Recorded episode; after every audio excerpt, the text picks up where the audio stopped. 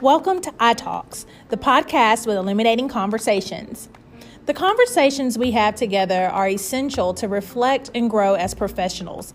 Sometimes these conversations go longer than our 30 minutes together. The statements, conversations, and enlightening moments shared in these originally unaired clips deserve to be heard. So, welcome back to the conversation.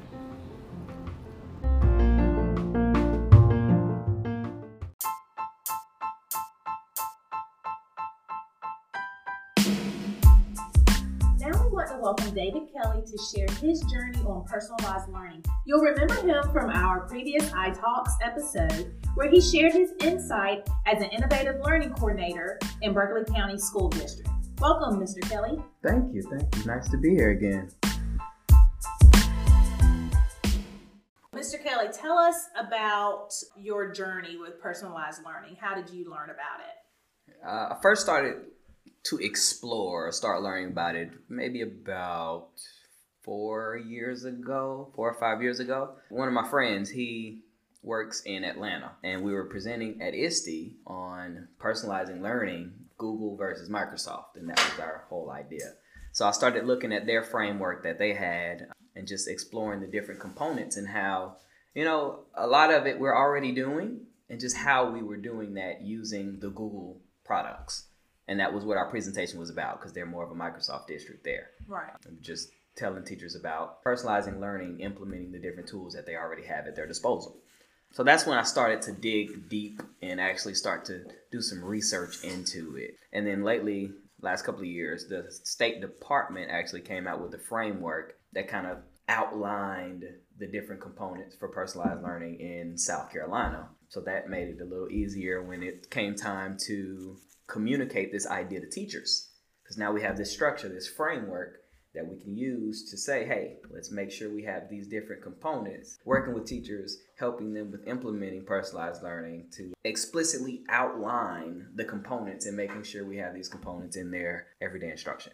So I've been able to work with a couple of teachers throughout my district in the eight schools that I work with, helping them slowly but surely start to personalize learning in the classrooms with this being Berkeley County's school district's exploration year for personalized learning, we're just kind of dipping our feet in the waters and figuring out what works for us and what doesn't work for our students.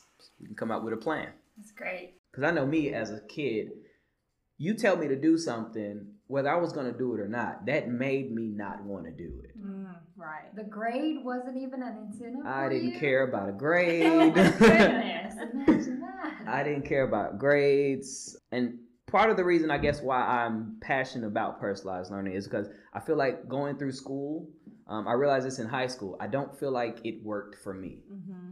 Sitting there for an hour, listening to the teacher talk at me, it didn't work and I knew how I learned, and I would always, I mean, I would end up teaching myself later anyway. So in, in my own way, mm-hmm. all I needed was you to tell me, all right, this is the topic or the content that we need to do. I'm going to teach myself later. So right now, I'm just sitting here, or I mean, uh, sleeping for an hour because I'm not. I know I'm not going to get anything from what you're giving me right now, and you're wasting my time. I really felt like that, and I would end up teaching myself later. I would do well on tests, mm-hmm. but wouldn't do classwork. So personalized learning had that been the structure for you in high school, you mm. felt like you probably would have done a lot better, a lot better than right. you did. Right. I would have, you know, not making an excuse for not taking right. ownership of my learning. Mm-hmm. Right. But it wasn't as much of an option. Mm-hmm. It was more, I'm going to tell you what to do and you're going to do it my way and if you don't regurgitate exactly what I say or you don't do exactly what I tell you to, you're not going to make a good grade. Mm-hmm. so let's talk to teachers. Okay. How can they readily utilize personalized learning in their classrooms? Actually, I think it's a lot easier for them to do it because they're already doing components of it. So a lot of teachers are already having these small groups. They're already having the kids do all these hands-on activities where they're able to demonstrate their learning in a variety of different ways instead of just a multiple choice test but then just I guess, looking to move from where they may be more differentiated, moving from differentiation to personalization. Where with differentiation, it's more teacher focused and it's more of the teacher doing the work and just figuring out where can I give up control, which is a big thing for teachers. Where can I give up control to the students so the mm-hmm. students can take that ownership? Can you share the story of how you and a partner teacher kind of worked to implement it in her classroom? Ah, yes. So, was it about two, three years ago? This was after I learned about the State Department's framework. That July, I want to say, I met with the teacher. I emailed the teacher and I was like, "Hey, got this great idea that you know we can we can do in class next year." So we actually met at the library. I walked her through the idea. She was a little hesitant at first, but you know she she came around, and she's the kind where I know she's willing to take chances, and it was perfect. Her biggest concern was the administration, and she wanted to make sure her principal, when she came in to do observations, she wasn't gonna look around like she didn't know what was going on. Mm-hmm. She wasn't going to quote unquote get in trouble for doing this. Right. We went up to the school together and we shared the idea with the principal. The principal was like, "Hey, I love it," and it didn't hurt that the idea was just shared at the principal's meeting, right. like a week before. So you know, she was already on board because she understood that this was the mm-hmm. direction that the district was moving in. Right. We sat there, we talked out different ideas and how we could do it and she was all on board for it. She even told her, she was like, Yeah, you need to redo your whole room. So go on Amazon, figure out what furniture you need, oh, and we'll order it right wow. now. It was in there two days later. I mean, it was that quick. Yeah. But then when school started, the first month or so was probably the roughest because, you know, the kids have to get acclimated to this new structure right. of how to do school. Mm-hmm. If that's what you want to call it after the students got acclimated and the teacher as well because you know it's a lot of front loading and making sure that the students have what they need when they need it so you kind of have to it's like chess you gotta have to be three steps ahead of the game mm. but what the teacher said was it made her life a lot easier one because now she has the time to meet with each individual student she has the time to pull those small groups when she sees that those students need help Mm-hmm. She still did whole group, but she did like mini lessons, maybe 15 minute mini lessons, and then disperse them, let them disperse and go work, you know, whatever they needed.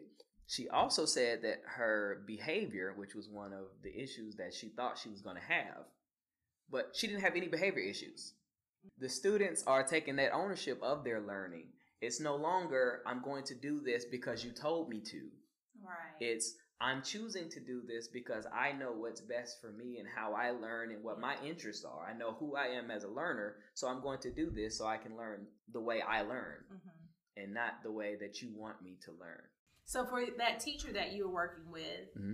you said that first month was very challenging. Was mm-hmm. it that mindset of having to get around how they were t- used to doing school and her implementing the personalized learning framework for her students that was challenging or was it the actual implementation of it i think it was it was more of kind of a combination of both okay so getting over the mentalities because she taught fifth grade so they've been in school for five years counting kindergarten if you count pre-k six years so they've been trained for six years now mm-hmm.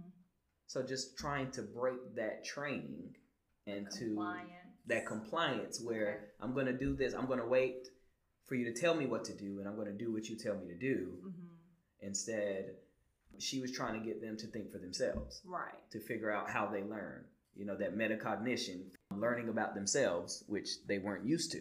And then for implementation, you know, it's always anytime you do anything new, it's going to be a challenge, right? And so just getting used to it, because mm-hmm. it wasn't just new for for the kids; it was new for her as well, right? So just figuring out the best ways to implement those different components for her students as well. So, since some of our listeners may be hearing about personalized learning for the first time, do you have any suggestions for those people who are, are ready to get started if they're interested? I would say look at who your learners are. Learn who your learners are and allow them to learn about themselves as learners. So, a lot of times, most teachers, I'd say about 90% of teachers, the first day or week of school, you know, we give out that little learner interest survey, mm-hmm. And then it goes in a file cabinet for the rest of the year. Right. Try to actually use that and see how what that data that is collected on those learner interest surveys can be used during your instruction. How you can implement those student interests, how you can have them identify different strategies for how they can learn best. Or even a, another piece to it is that reflection, allowing them to look back at who they were or who they thought they were mm-hmm. the first day or first week of school and comparing that to who they are now. That's good. What are some of the things that I'm looking for or I want to get from my students, or what are some of those questions I can put on a survey to kind of help guide me to where I need to go as a teacher for personalized learning? So we want to look at their their interests. So what kinds of things are they interested in? I think it's important to look at the learning styles and also the multiple intelligences. I think those are important as well. Another thing I would throw in there is how do they view school? Mm. How have your past experiences in school shaped how you view school? That's important. Oh, um, yeah. Looking at their family lives, what's going on at home, that's important. Mm-hmm.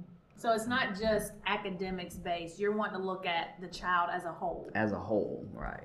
And it's not a static document that you take at the beginning of the year. It's a dynamic document that you and the student work together to evolve. Correct, correct. And it's that constant reflection because the student should not be the same person they were three months ago. right. I would hope not. right. I mean, we as human beings, we, we're constantly evolving and just mm-hmm being aware of that evolution.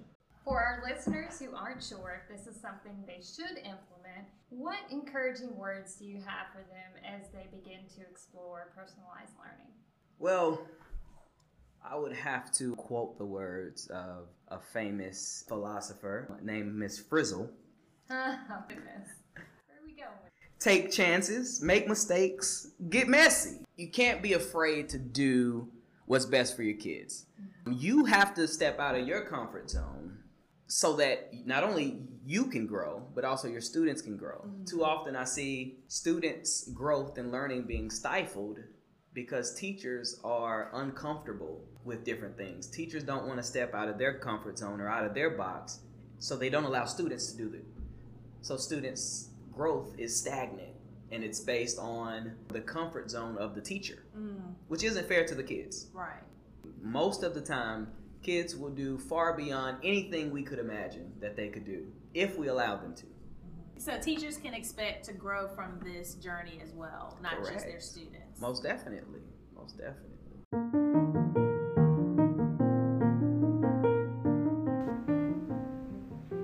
We want to thank you for joining us on another iTalks minisode. Don't forget to check out the show notes and other episodes on our website at bit.ly slash A5iTalks. That's bit.ly slash A5iTalks.